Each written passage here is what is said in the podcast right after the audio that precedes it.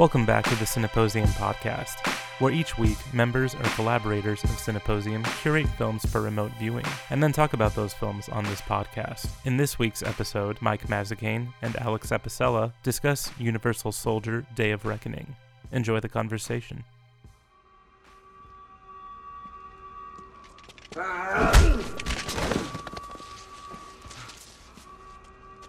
Hello, soldier.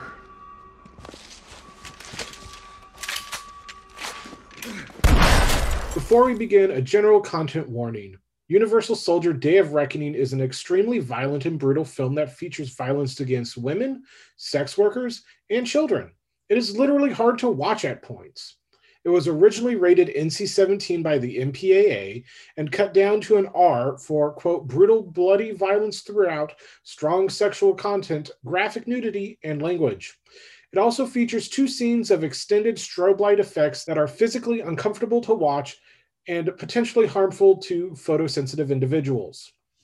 The cut I will be working off of is the NC 17 slash unrated version of the film, which is roughly 30 seconds longer due to slightly extended sequences of wounding and framing. As far as I can tell, the R rated version is what is only available for purchase digitally, other than seeing Andrei Arlovsky's head being blown off like a T ball when it meets a baseball bat, there isn't a high degree of difference between the two cuts.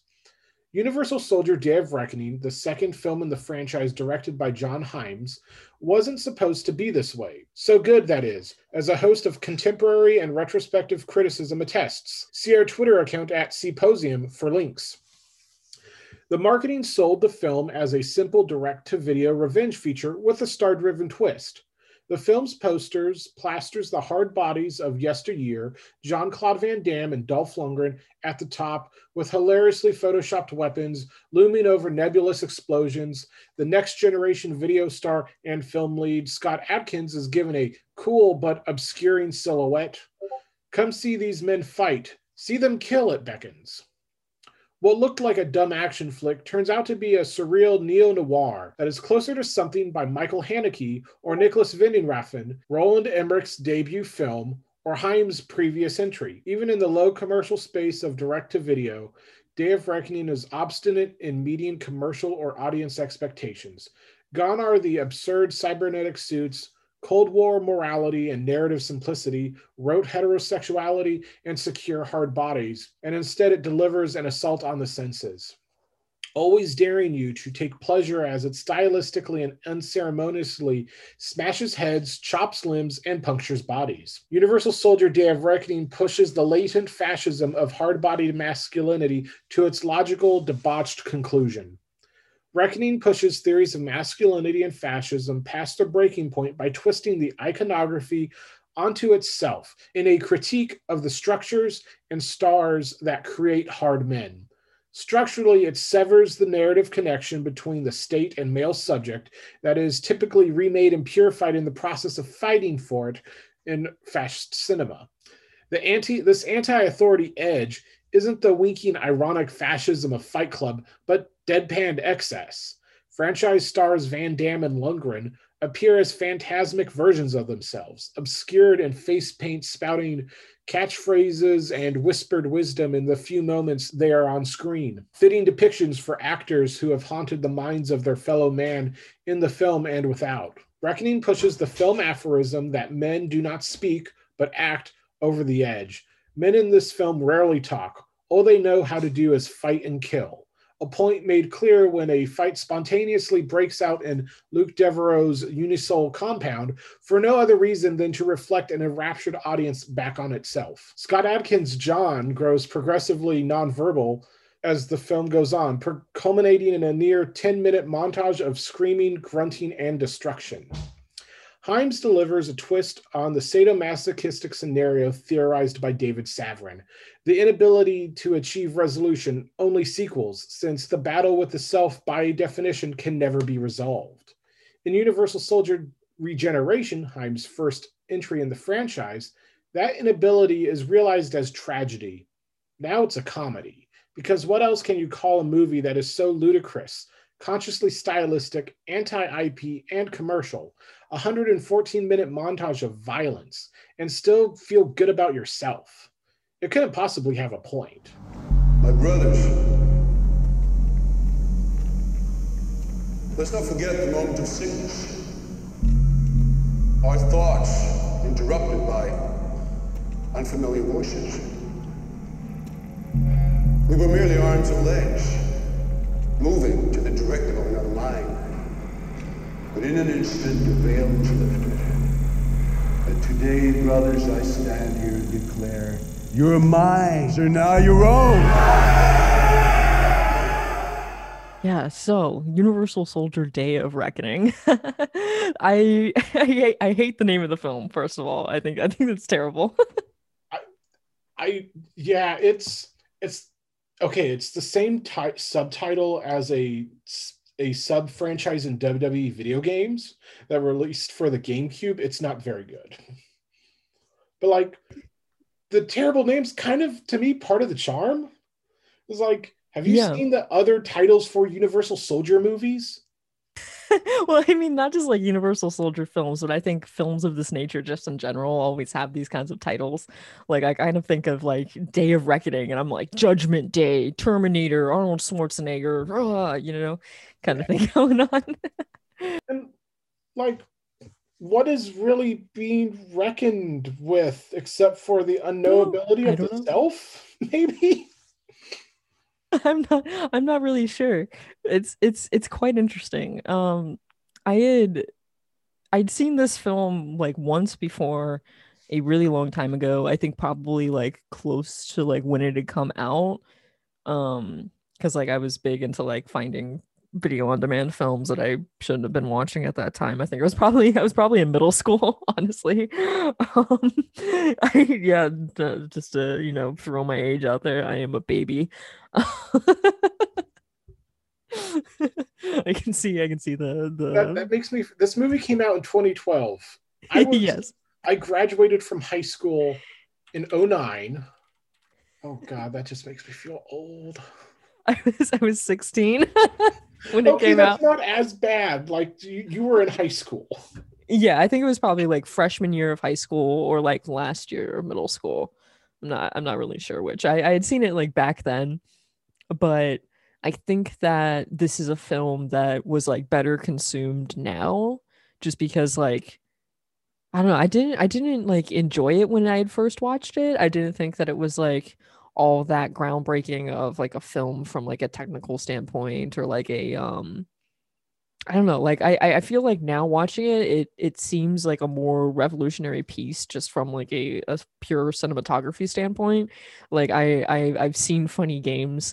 That introduction scene, like the first scene where they like pull um uh Scott Adkins, you know, out of the house and like the guys and they execute the family like that that looks like a scene out of funny games and it's like I'm able to to kind of I guess make these connections now to see, you know, that this is essentially this is this is like an art house if we if, if we can call it art house. This is this is like an art house action film essentially. Like the cinematography is really impressive throughout.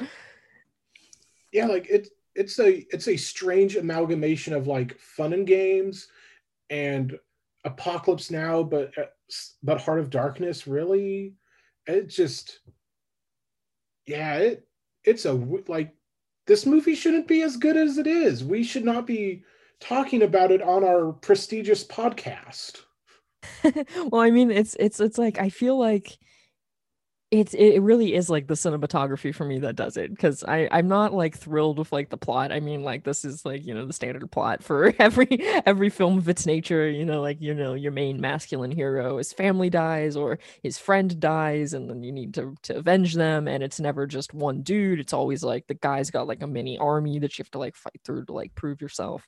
But it's like I feel like this is really yeah like i mean you had said in your intro it, it's very self-aware in like a non-ironic fashion like you watch this and it's it's very like it knows what it's doing when it casts john Fo- uh, john claude van damme and it knows what it's doing when it casts dolph lundgren and it's very interesting i guess to see the the commentary that it's doing um where it like kind of talks about john as being this character who is so effective at killing people because they realized that um in order to become like the greatest soldier of all time or whatever like you need to have like a you need to have personal loss. There needs to be an element of like yourself that is lost in this versus like just fighting for like the patriotism which was what basically every single like Jean-Claude Van Damme and Dolph Lundgren film was when it had come out, you know, and you got your Arnold Schwarzeneggers and all those films back in the 80s that were all just like hyper hy- hyper nationalist, you know, hero films, right? Um yeah, I don't know. It's it's it's clever. It's clever. I just realized this movie's basically a condensed version of Metal Gear Solid, but with like out any of the comedy. yeah it's like it's like i was um because like i was watching this and i was thinking i was I was rewatching that intro scene. I remember the, the comment that you had made earlier in the discord about um alien uh, about predator being the meathead alien. And i was like this is this is the meathead funny games. Like it's got like the same purpose where it's like it's using like the this um ultra violence as almost like a um a commentary against um fascist past almost or fascist present fascist future. I don't know it's it's it's interesting because like there is definitely like this this fascist um commentary to it but i i feel like i have to watch this movie like six more times. Like it, there's like a lot going on like underneath the surface and i feel like i missed like too much of it. And it's like that's unfortunate because um like I, I couldn't figure out wh- where I wanted to pay attention to. I couldn't figure out if I wanted to pay attention to the storyline, like the underlying commentary that was going on here, or if I wanted to pay attention to just like the spectacular, um, the spectacular visuals and like the choreography and like because that that was it's very impressive. Like this is this is like if if I wanted to see a cable film like like when i imagine like cable and deadpool prior to the creation of the deadpool films like this is what i would want a cable film to look like. This is like i would, I would even hell i would even cast dolph lundgren as cable. It's like it's like this would be like the kind of of of stylistic yet realistic action violence that you would need to be able to carry a a really like heavy film, you know, of superheroes or super anti-heroes or super bad guys. Honestly, like if you want to watch a cable movie, go watch the first two the two Sicario movies. Cause like he like um oh oh I'm blinking on his name, Thanos. Josh Brolin. He isn't playing cable, but like he is that sort of hard man like Sicario 2 kind of grows a heart in a way that I don't quite buy. But like, if you want that, like, go watch Sicario 1 and 2, especially the second one, because that one is just very, just kind of very deadpan. Like, no, these are hard men who just know how to kill and they will kill very well. And you're not going to like take visual pleasure from it because they just like, oh, we shoot them in the head. Like, it, like, I would recommend that. Have you seen Universal Soldier Regeneration by chance? I have not, or if I have, it was like uh, so it's like when, when I went to and I, I just rewatched Day of Reckoning. I didn't um go back and rewatch like the full set of oof uh six films total, right? This is the sixth one. I, I didn't I didn't go back and I didn't rewatch the other five, but I think that I should and I probably will end up doing so just because um yeah, I feel like it it deserves that attention. So I would not recommend doing that. like just like like okay, one like the Universal Soldier in this in this era we are currently in of like well managed IP. The Universal Soldier film franchise is the opposite of that. Like it makes the X-Men film franchise look well managed. I love it. because like it you have the first film, then you have a series of made for TV movies on Showtime then you have the return that brings back Dolph Lundgren, or bring yeah brings back John Claude Van Damme, and then you have like two more movies that don't do anything, and then you have Regeneration that brings back um, uh, Van Damme and Lundgren. It's the first John Hyams movie, and his dad's on cinematography. It's a like, it's a really kind of standard um, action movie. It's straightforward.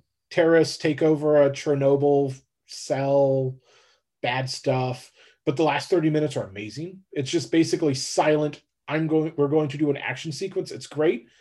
But like other than regeneration going clones, like its connection to this movie and the larger franchise, there there is none. Like there's other than like the presence of Van Damme and Lundgren playing like clone, like bad copy versions of themselves of their characters of Luke Devereaux and Andrew Scott. Like it there's nothing about this movie that is inherently universal soldiers. And so yeah. Um yeah. But it is like you you do you do keep mentioning um Yaron Levy's cinematography, which is just the first person perspective use in this movie is really great. And also why the darn strobe effects are so annoying. Oh yeah. I I I literally I cuz like I cuz I'd seen this forever ago. I would re- I remembered the strobe effects. I remember the strobe effects because when I had seen this film for the first time, I know for a fact that I had watched it um on a laptop at like three in the morning with like no other lights on in the room. and so like I very much I very much remember having my eyes blasted out of my head the first time I watched it. And the second time I watched it, I remember that there were strobe effects in it. I didn't remember the extent of the strobing. Um, but I'm, you know, older now and I have old eyes and I need lights on even when I watch a movie that's like very dark. Um, but like having the lights on in the room didn't matter. it was it's just it's so excessive that it's like almost impressive that like it wasn't edited down as I feel like a lot of like extensive strobing effects in films or television just in general are usually like way edited down just because of like that that common um, epilepsy warning. And then i mean even like video games will have like that ep- uh, epilepsy warning and stuff. And so it, it's unusual to see a strobing sequence that goes for like two to three minutes and you're like and it's like violent strobing too. It's like really fast and it's like white light and you're like oh god please stop. It's like i get it. I'm hypnotized i promise yeah no like like the violence that's brutal and hard to look at or i don't know you're probably just like ah it's a tuesday. A man's head got blown off like a t-ball. That's okay. Like the, the strobe effects are legitimately like i can't watch them. I have to look away and close my eyes and listen to audio cues. Yeah ugh. yeah that's that's that's like something that i was like thinking a lot about too where it was like um I'm, I'm trying to be for for my own purposes of my research a little bit more reflective of what i find to be um watchable and what i find to be unwatchable in films especially ones that are ultra violent and um one of the the kills that happens fairly early on in the film um, where they go into the the strip club or um, the brothel. I'm not I'm not quite sure if it's both or just one. I I feel like I have no sense of place in this film. what is it? and that like that's kind of part of the effect of the movie. Like there is like there is like a brothel and a strip club. Like I think this takes place in like Louisiana. Oh, I've never Adkins. guessed that. Uh, it looks it looks like a it looks Florida sweaty to me. Is all I got. Yeah, I mean, like that I sort think... of like lack of spatial awareness kind of reinforces the overall dreamlike quality of the movie and the whole idea that you are without past and Absolutely. what is really going on. Because like the plot of this movie is at once very simple. Scott Adkins wants to go and kill John Claude Van Damme for killing his family, or so he thinks, and also makes no sense. And it's yeah. a mood piece on just like watch these people kill.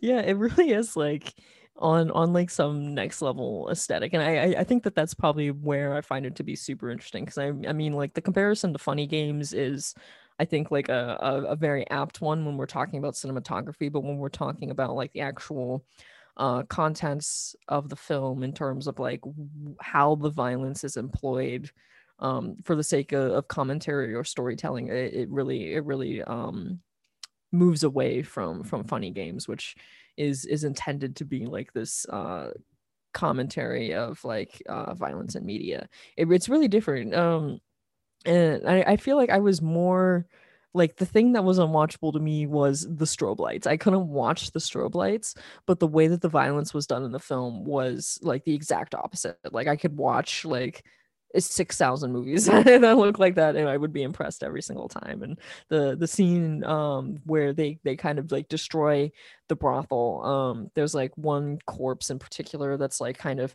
half behind a bed, and it's looking terrible. I don't know if they like crushed his head or, or what what happened there.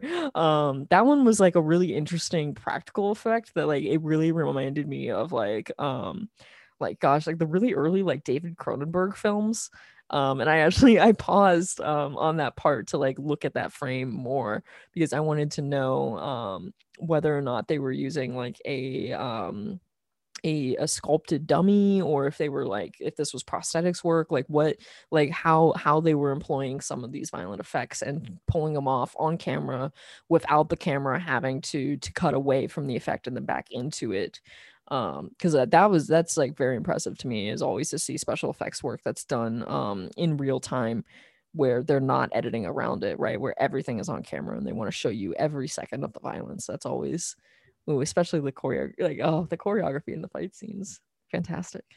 Yeah like that's kind of this the charm of this movie is like i once like i I feel terrible because like I I've been really thinking about my relationship to violence this past year for all the reasons that have all the things that have gone on. And like this movie, like John Wick, like everyone's like, yeah, John Wick's awesome, and John Wick is awesome. But like the there's a sleek Miami Vice sort of cool to the violence in John Wick that like, oh, here's some blood spurts. Where like this feels like it has like actual heft mostly because they probably didn't have the money to do digital effects, but had the money to do really good sound editing. And Scott Adkins knows how to do choreography real well. We're like that, like to me, like the movie is basically a crescendo constantly of like the violence keeps getting upped and it is only until um, he goes crazy at the end in the in the tunnels well i, I should rephrase that because crazy is not a very nice word. Martin cut that out. Uh, where he basically loses control after they try to pull out his fit his false memories, and you go on that ten minute montage in the tunnels. Like that's when the violence goes from that's awesome to oh that's awesome, and it's because it, like the to me the fight with Arlovsky in the sporting goods store where they Ooh, just yes. start fighting with bats and then Arlovsky's gets like his legs broken and his arm broken and he's still coming and then he just his head gets blown off like it's a t-ball. Like I sent you the uh, do you have the R-rated cut or the unrated cut? Uh, I had I had the unrated cut that I was able to obtain. It's fantastic. Yeah like just like, yeah, let me. I want to see Arlovsky's head just get blown off in like probably the only digital effect of the movie. Well, there's with how digital effects work, there's probably a lot more, but like of the like very obvious ones. But like even that, like it ends in such a brutal fashion, and it just cuts to um Maria Boner as or Bonner as Sarah, and the other people just staring at him like, what just happened? And kind of not like just shock and like it like there's a lot of reflexive like looking at the audience in this movie that I really kind of like because it's just basically begging you like, do you like this? Do you still like this? And just like I, I really dig that about it. Yeah. And I, I think I like the the comparison to to John Wick a lot because I think that um something that I, I absolutely love John Wick, fantastic film. But the huge difference between John Wick violence and um, and Universal Soldier Day of Reckoning violence, and then violence that you see in your standard action film. If you were to pick up, say, I don't know, like the Terminator or something, um, the the weaponry that's that's what I think makes it different to me is that so John Wick can go around and he can down, you know, 30 people in a bar with a gun, right? Um occasionally he's punching, but most of the time the weapon is a gun, which is like inherently like this this dispersonal kind of weapon, right?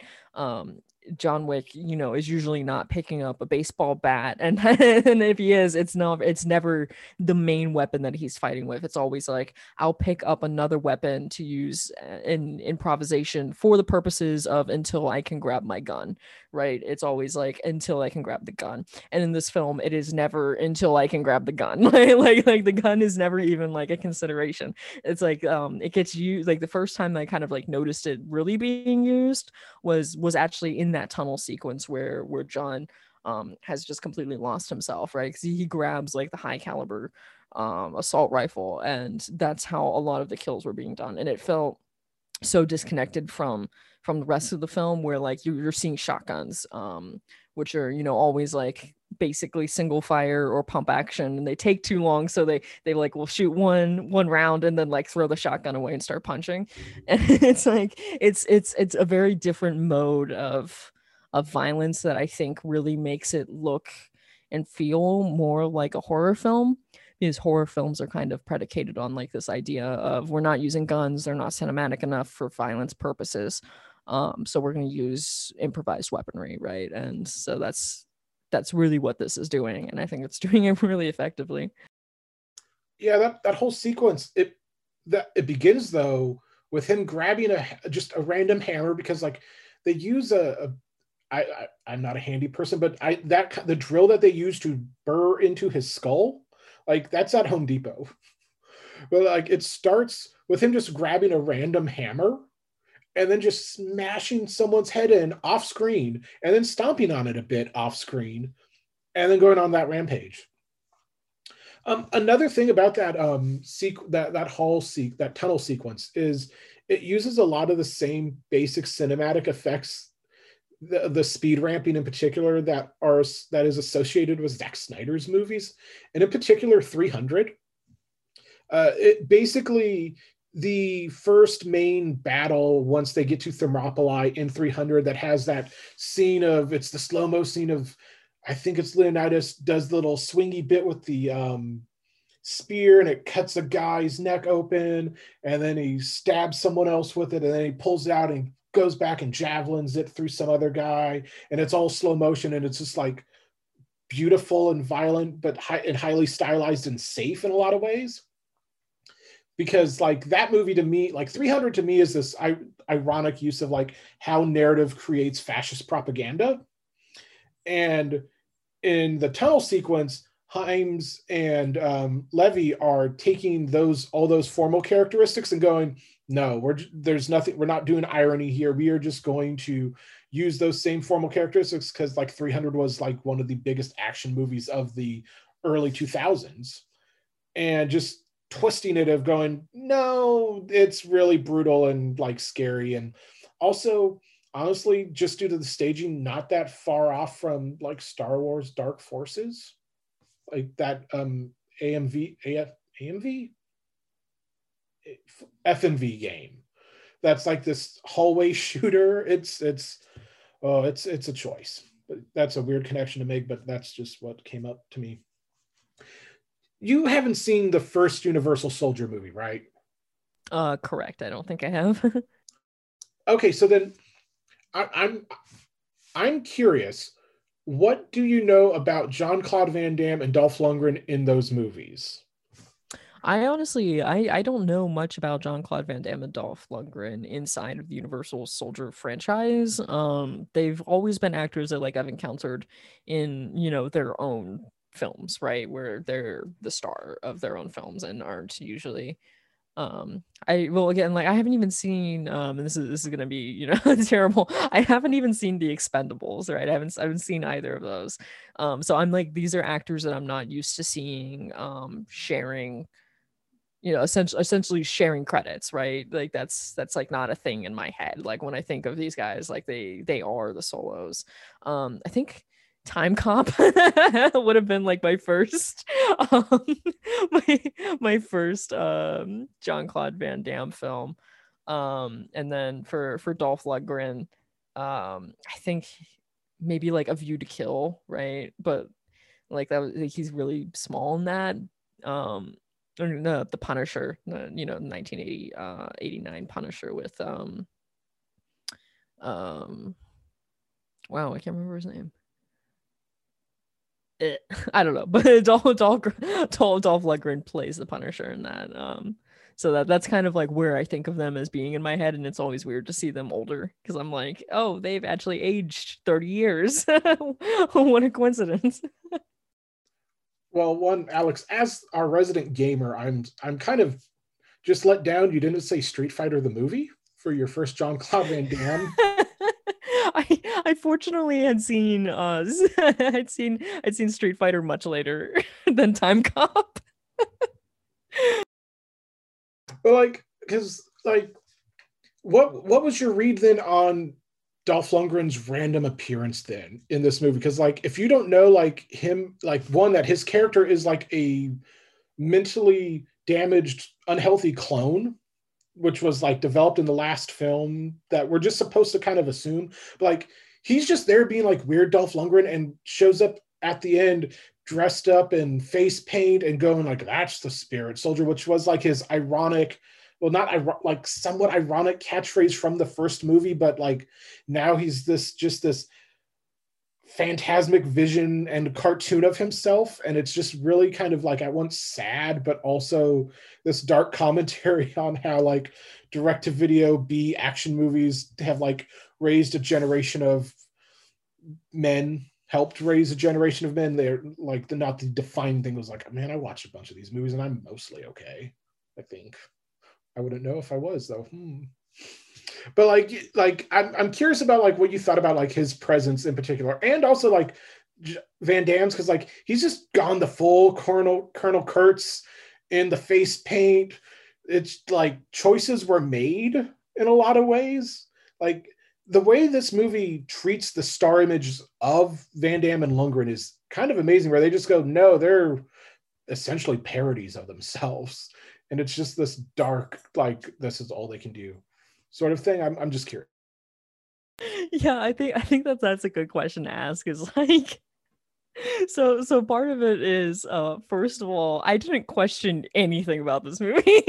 like, like I am I am not a good judge of whether or not this movie is like one because I mean like it is like the sixth in the franchise. I am not one to judge whether or not this movie is like one that you can just go into without having watched any of the others in the franchise. I just didn't question anything. I asked I asked zero questions. I was like, okay, we're just doing this and I'm just going and like that's happening.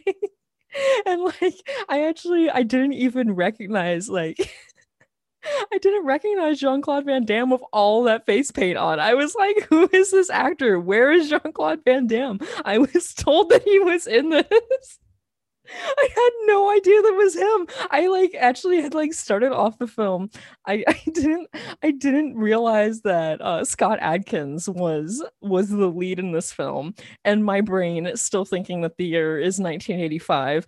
Um, recognize that he looks a little bit like Jean Claude Van Damme, and I'm like, maybe I'm like, maybe Scott Adkins is Jean Claude Van Damme, and I just don't remember what this guy looks like. And then I'm like, wait a minute, this is 2011. There's no way. But that's also like a perfect approximation because, like, Scott Adkins is the new John Claude Van Damme. He, he is direct to video star. Like, seriously, like, if you like one, I think Adkins gives a really good performance in this movie. He does, absolutely.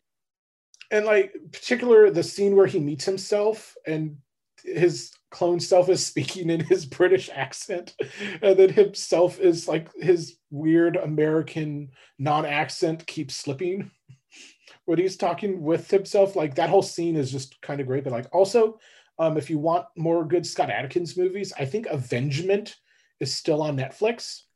Uh, he does some real um, transformative body work in that movie you know, it, it, it's weird to think of like Adkins as this very transformational actor, but he really does in this movie that is essentially all stuck in a bar and told it through brutal flashbacks in prison. It's great. It's maybe got a little too much like sincerity and heart to it to be as hard as it wants to be, but it, it's it's a legitimately good Adkins movie.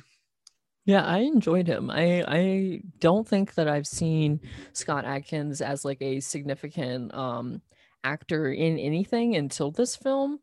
Um and since i mean like i've seen um the accursed um to bring deadpool back into it x-men origins wolverine where he he is the stunt double for for ryan reynolds i've seen i've seen that. Um but of course i didn't see him right because he's got so much um prosthetics work on to look like um whatever they thought deadpool looked like which is for some reason not at all what deadpool looked like but that's you know another issue there not getting into that I'd seen him, I think, in Zero Dark Thirty as well, but I had zero, like zero remembering um, of his role in that because you have Jessica Chastain, you have um, Joel Edgerton, um, James Gandolfini, um, Stephen Dillane, Chris Pratt. You know, it's it's it's such a huge cast um, that like a smaller role that was like given to him is just not not memorable. So it, this was like really cool to see him in, and the fact that like he is like this perfect um approximation of like who John Claude Van Damme used to be. Like that, that it 100% tricked me. It tricked me, even though I knew what year that this came out in, and that there was like no way that John Claude Van Damme's gonna be looking like he's in his like early 30s. Like it just wasn't gonna happen. but it was good. It was good. He he did a good job. I thought that um really I thought that Dolph Lundgren did better than John Claude Van Damme. Maybe a controversial opinion. I thought that like Dolph Lundgren was just playing like this really great um this this really great fascist role right i mean like th- this is the character that like is conveying most of the fascism like most bluntly throughout the film right and i think that that was a a role for some reason that really worked for him and he really played it and he really shouted all of those really cheesy lines really well. Um the fight was was fantastic. I love like how many times you can stab this guy and actually believe that like yeah you, you can like really shank this guy in the chest and he's gonna keep going. And i believe it 100% like no questions asked. He 100% can survive that. And yeah john claude van damme's whole apocalypse now thing going on with the I it was good makeup. I thought it was good makeup, but I had no idea that it was him. And so um that that role kind of um is the role is well played. I don't know if it was well suited for John Claude Van Damme. I would have put him in something a little bit more um where you can tell that it's him, right? Especially if you're gonna market the movie with the idea being that John Claude Van Damme first is in this, and then Dolph Lundgren, and then Scott Adkins, right? That's the order that they appear on the um, poster for it, right? So I was kind of I was expecting a lot more John Claude Van Damme than what I got. so, well, which is like kind of like one of the real for me great tricks of this movie because the last movie, it was all him, like very mute, like I think you'd really like Regeneration actually. And like, if you're like one of those people, like, how many times can you stab Dolph Lundgren? Just wait until you see how many times they stab him in Regeneration. Oh, yes, so good. Um, yeah, it just him just going this full kind of messianic. Um, There's always another John. Like weird, kind of just like I'm at peace Zen status is.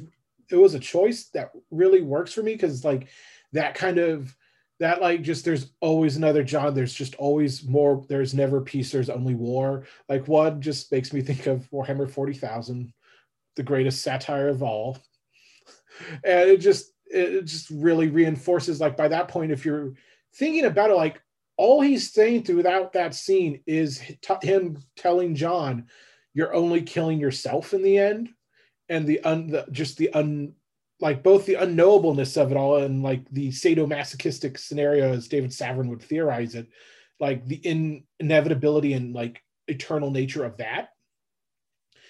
And then in the end, he you give him this weird martyr sacrifice, which is this also kind of textual passing of the torch between the old movie star and the new movie star, much like John Wayne was paid to do for the beginning of Gunsmoke it's just yeah it there like it's interesting like I, i'm really glad we're talking about this because like you like i'm like thinking about all these intertextual references and you're just like thinking about the violence and how it's not referencing everything. So that's uh, that's really delightful. Also trivia note he uh, scott adkins was in universal soldier day of reckoning playing john.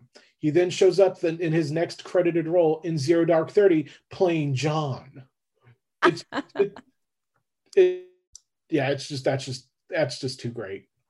I think that tells me we need more like uh generic male names to use for action heroes. I was thinking also like um because you have John uh, and his his supposed wife in this film is Sarah, and I'm like, okay, John Connor, Sarah Connor, we got like Terminator. I'm like, we need we need something other than John to call call these guys because they're always John. It is always John.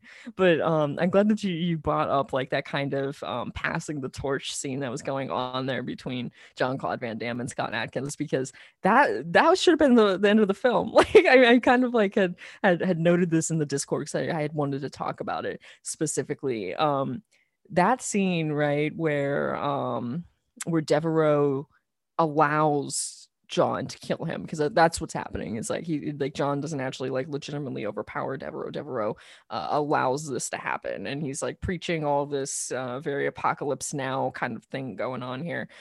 And um after john you know kills him um the three universal soldiers that are kind of like they're like for some reason I, I don't know like they they weren't they weren't really present in the scene prior to that. They're just kind of they just kind of show up in the background for the sake of like just being there. Um but they they like John turns to them like, "Am I gonna have to like fight you guys and like kill you guys too? I just killed your leader." But they like all bow their heads um, to John as like an acknowledgement of this torch being passed, and that to me felt like the end, like because like the scene it's it's like a little bit slow motion, like it's like waned off, and like they slowly bow their heads, and then the the it should have just like faded to black and then there's the credit. Like like that's that's how I, I felt like it should have been. They had like this extra scene at the end right? Because like they they feel the need to to try to open it up to like a further franchise. Um and I, I felt like it didn't need that. I don't know. I I didn't I didn't love that addition. I don't feel like I needed um well it's like maybe maybe for the purposes of john's character it would be bad writing to just kind of leave it there. Like if we were really gonna like go into like well we need to find out like why like why his wife isn't real and like why this is like a whole thing that's happening. I, I didn't need the explanation um that that final actual final scene kind of provides but i was like i don't know i didn't need agent gorman there to tell me what just what i had just watched super like from like an expositional standpoint yeah it's it's kind of redundant but i liked it because it's just it's it's kind of the point. There's always another battle. There's all like john just has shift his anger from the man he thought he needed to kill to the people that now made him and he has now overtaken the cloning facility with like it's like that idea of just it's eternal war i think makes that last scene fit even though like the ending of the very King of the Monsters ending of them just going, nope, you killed the leader. So, uh, well, King of the Monsters are also uh, Chronicles of Riddick. that very Chronicles of Riddick ending of like, well, you killed the, the the the our leader, so we're just gonna follow you now, I guess. Like that would, I think that'd be perhaps a bit more ambiguous. But the the ending with Gorman and the revenge on Gorman feels more fitting for like the final the coda to this the theme that they've been running with the entire time. Yeah and i think that that's kind of like it speaks to me as like a as like an audience member right? I want there to be a conclusion. Like i i, I want john to be able to stop right? To be able to to say that like you know he killed deveraux and he's like found himself very tentatively in this murder and is like satisfied with that and then that's the end right?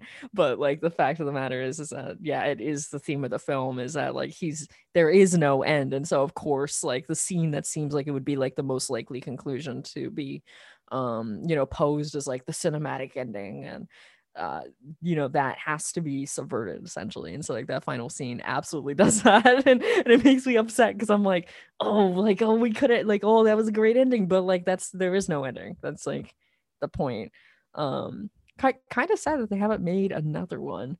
I mean i i understand why they haven't made another one but i feel like this one shouldn't be the end. I feel I feel like this is a franchise, you know, you'd think like six films that'd be enough, but like honestly like Fast and Furious vibes with this, right? Like so like that's kind of like the the problem is like there is no like continuity because like the the net the next two like they make Soldier 1 the next two movies have nothing to do with the first movie They recast the character of Luc Deveraux. It like it's all disconnect. Like it's the X Men franchise of action movies, and like there's technically one in development somewhere, but like it's kind of like when people threaten to remake Starship Troopers, but they're like, no, we're not going to make it a satire. We're going to make it like. Have you seen the Starship Trooper sequels? I did not even know that there were Starship Trooper sequels. there are two live action ones and two animated ones. Let me pull up the wiki page so I get the names right. But like, okay, Troopers film franchise. So like, there there is a a new Universal Soldier movie somewhere in development. Like, it's just one of those things where like, I don't know how you could make a new one just given the era that we're in, but also like the, the, the Jason Bourne franchise exists. Jason Bourne is essentially Universal Soldier without all the Frankenstein monster elements. And it's just um it's just kind of more quote unquote realistic. It's not very realistic, but you know what I mean. Um of the uh, on the Starship Troopers tip though, um, they made a sequel to it, Heroes of the Federation, the first sequel in 2004. It's not good because they were like, yes, we're going to make that movie straight, and everyone's like, oh, this isn't very good. And so then they made uh, another sequel four years later, Marauder, where they returned to the um, satire angle, angle of it all, and it's it's it's okay. It's direct to video. It's it's it's it looks really good actually honestly for what it was made but the animated film um, they made two animated films invasion and traitor of mars invasion is once again a they made a decision to like do a straight action movie and it just feels kind of generic in a weird way um, uh, Shinji Aramaki directed these movies though, but like Traitor of Mars, they re they double back to like, no, we're gonna make this a condensed version of like Starship Troopers 1 with the satiric elements, and it's so much more effective. And with like Universal Soldier, I after this movie, I don't know how you could make another one of these, either both like straight or even like this. Because it's uh, like Day of Reckoning already exists. It's the, the perfect Universal Soldier movie has already been made. Yeah, and I'm glad that you mentioned like the times with it as well, right? That like we couldn't make a film like this in this time, uh, and I I absolutely agree with that. I think I think that it is like important to point out that this is this is 2012. This is the end of the torture porn cycle, right? In the U.S. This is this is essentially like your your waning down peak where like at this point we've reached um what we would consider to be like the height of torture porn. You can't shock audiences anymore with this content it doesn't work because we've seen too much of it from 2005 onward. And it's like yeah it's like i don't know if we could make another one unless it was exactly like this right? Like i'm going back to funny games where it's like the original was 1997 the the remake um was 2011 2007 right?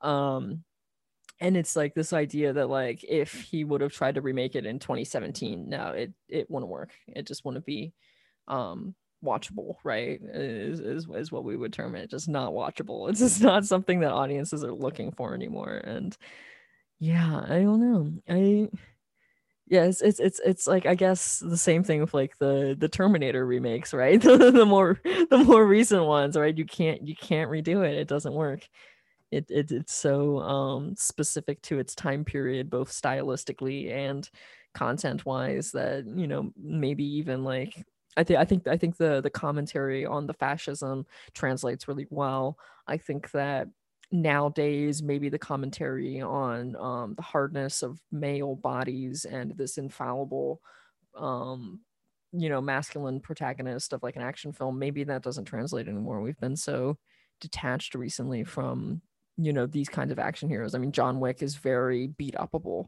He loses a lot, and that that isn't you know it's it's the opposite of what we were getting back in the '80s with what this film was commenting on. So yeah, like um oh who was it? It was Unloved Universal.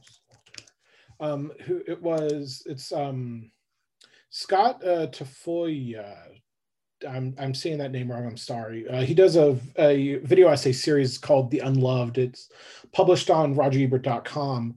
Um, he argues that Universal Soldier: Day of Reckoning is really the uh, action movie for the gamer, the generation of GamerGate because of the nihilism of it all. And like after this, like I'm like, yeah, you can't really do this again because it's just kind of like alt right fuel. like it, it feel like there's a certain kind of that like some not like I like ironic, but is it really ironic kind of nihilism to this movie that like I don't think when Hyams made this movie, he was like, yes, I shall. This is a movie for the edge lords on the internet who go, we live in a society, but like because of like now we're watching it now in the year 2021. Oh, it feels like we live in a society, and it's just like, oh yeah, um, I had a I had a question though. Um, how did you feel about the kind of Bride of Frankenstein aspects to the uh, lobotomy scene where they, they drill his skull open and he, then he loses himself? But like I, I was wondering if you you caught up on the uh, the kind of Bride of Frankenstein queerness of it all.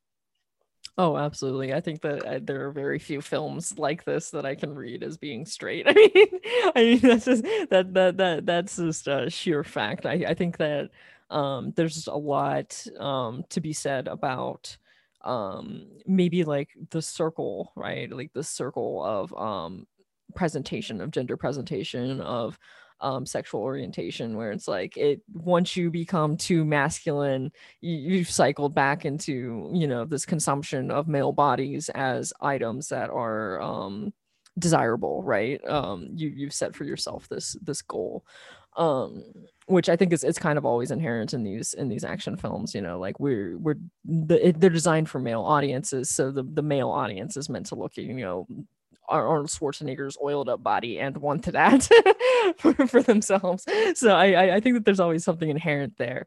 Um, when it comes to specifically the um, the the lobotomy scene or whatever, it's not really like a lobotomy. I don't know what they're doing. It, looked fantastic though. Uh, that was that was really well done special effects work there. I was impressed.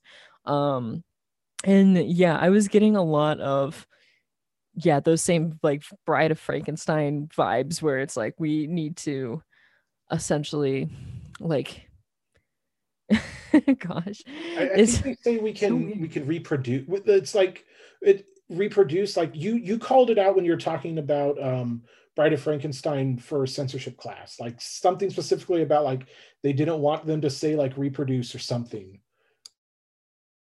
yeah, it's it's it's like this idea where he's like using John's body to create more, right? He's he's he's using John's body to procreate. Like he wants to to make more clones. That's that's the whole like gist essentially of like the film is that John is this one that we need to copy and that needs to be the one that becomes the model for the rest of the clones, right? And and so he's it's you have essentially like this really um messed up subtextual really messy like male sex scene going on here essentially right? Because you have you know reproduction. Like like like you're engaging and you're you're penetrating this masculine body with the goal of reproduction um which know which is you know oof. A lot a lot going on there. Um but yeah, it's like I, I I think that that anytime that you're going to to use um a, a character's body as a as a vessel for reproduction, right? That's that's gonna be a um a thing, right? Um yeah because I mean John isn't allowed, right? He's not allowed to reproduce with women. We established that in the opening scenes, right, where he has this image of wife and child, but he's not allowed to keep that, right? He's not allowed to keep this image of heteronormativity, this this goal of wife and child. That's not allowed. He's only allowed to be around other men, uh, and interfere with other men's bodies. so, like I'm not going to say this movie treats women well because it doesn't. Like they get blown apart and brutally murdered in their places of work and are treated as like visual spectacle for both erotic and like creepy erotic pleasure because of the gore. But like the character of Sarah is this. She's the only woman in this movie who's allowed to really talk, and they're like at first it looks like they're going to be on that really rote hetero, compulsory heterosexual r- relationship of like, oh, we're on the run together and we're going to find love. and in the end he discovers oh she wasn't really in love with me. She was in love with the guy who looked like me that i just murdered. And he just gives her the car and goes you're free now just go. And like after that you're just he's just surrounded by men and it's just it to me it's just kind of really the the thing about like um fascist films in italy like specifically the empire um colonial feature films. They're all these homonormative homosocial spaces where like the, it's all about the denial and rejection of women even though like once like it, like it there's a whole bunch. Like go read my reading list if you really want to dig into this in a deep thoughtful way from academics who st- this is their life and i just read it but it to me like her character was this kind of smart subtext of like smart subversion of like the trope where like she isn't like I'm, she's not even really that big of a character honestly. She just kind of stands there and stares like what the what did i get myself into? But like that like lack of connection really between her as the nominal female lead because she's the one with the most screen time uh is i don't know that's kind of interesting and feeds into the queerness of everything.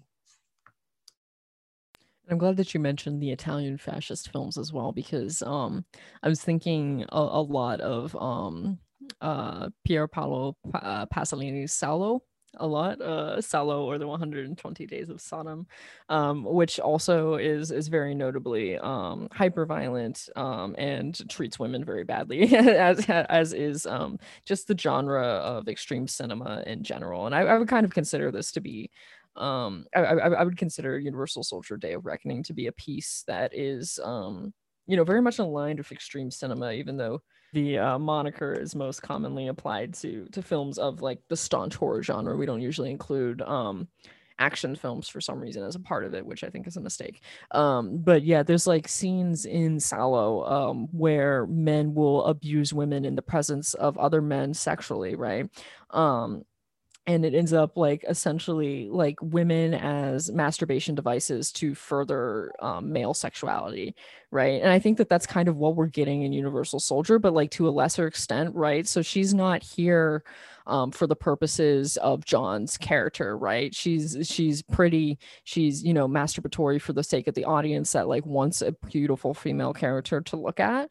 Um but like she's just kind of here so that like john can like essentially um like morally jerk himself off and look like a good character right? He like protected the woman and then continued to go on and further his um like experiences with men right um so it's kind of yeah it's it's it's very interesting it's very interesting. And i i i don't want to condemn like universal soldier day of reckoning for this specifically and i don't want to condemn um like the extreme cinema genre for it either because this is very common.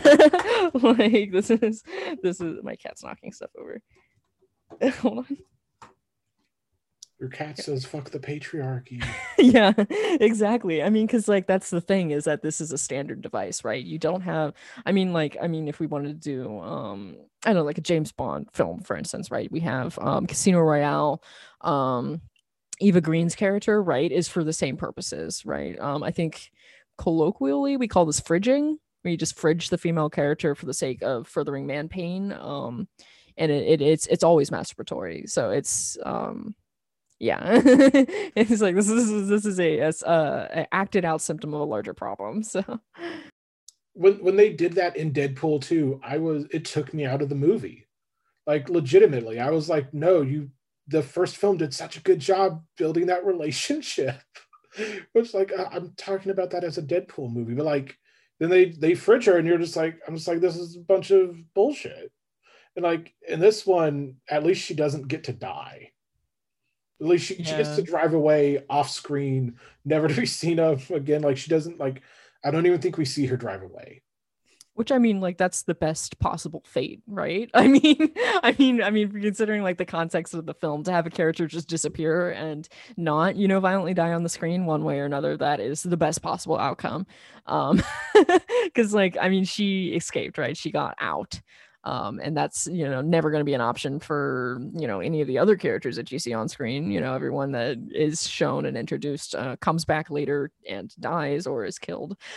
So i guess i guess on one hand um, they've like afforded her a, a mercy that isn't afforded to any other character in the in in the movie but at the same time yeah it's it's it's done this this thing. But i mean i can't say that she was um, a, a well-written character or a fully formed character as opposed to um, Vanessa, right? Vanessa from Deadpool.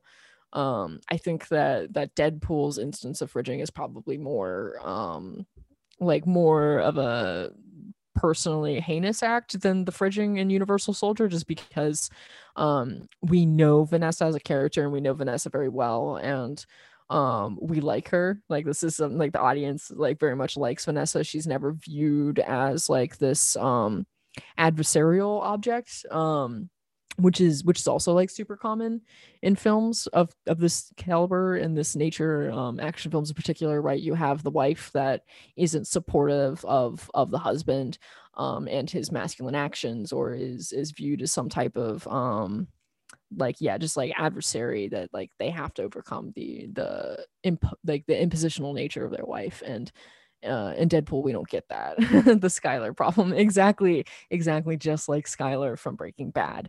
Um, and yeah, like we don't get that in Deadpool. Like she's never that force. Um, and so like when they fridge her, it is like in particular it, it, seems like particularly heinous as opposed to universal soldier where uh, we don't know her we don't care about her the story's not about her she's not involved in this and she can just go and it's it's less of an issue you know? The fridging isn't even real it turns out. It's we all just think it's real except for all the other women that are murdered in this movie. The wife though the wife never even existed so exactly, it's like it's better to have um, never existed in this film than it is to than it is to exist as a woman. But that that that tends to be the the case regardless. So it's it's yeah it's it's interesting. Yeah, like this movie shouldn't have been as good or interesting as it as it turned out to be.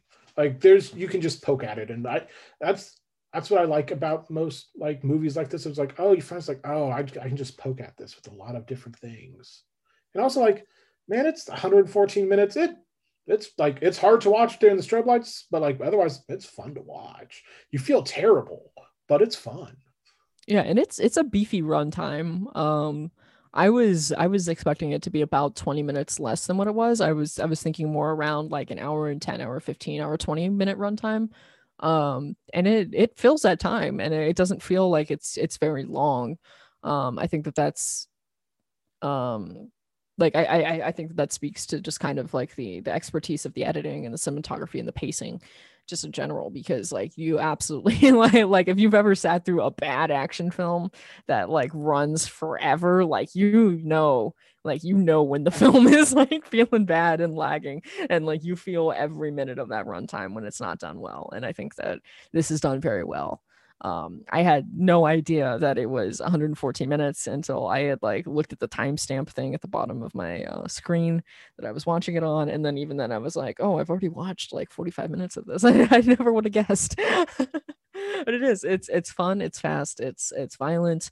Um, at one at, at no point was I like particularly like this movie is so offensive. I have to put it down and stop. Um, I was never you know so deeply disturbed by the content that I had to to rethink my life on an existential level, which which I think is is is good is good. I don't want to have to do that. I have had to do that with some films, and this is not one of them.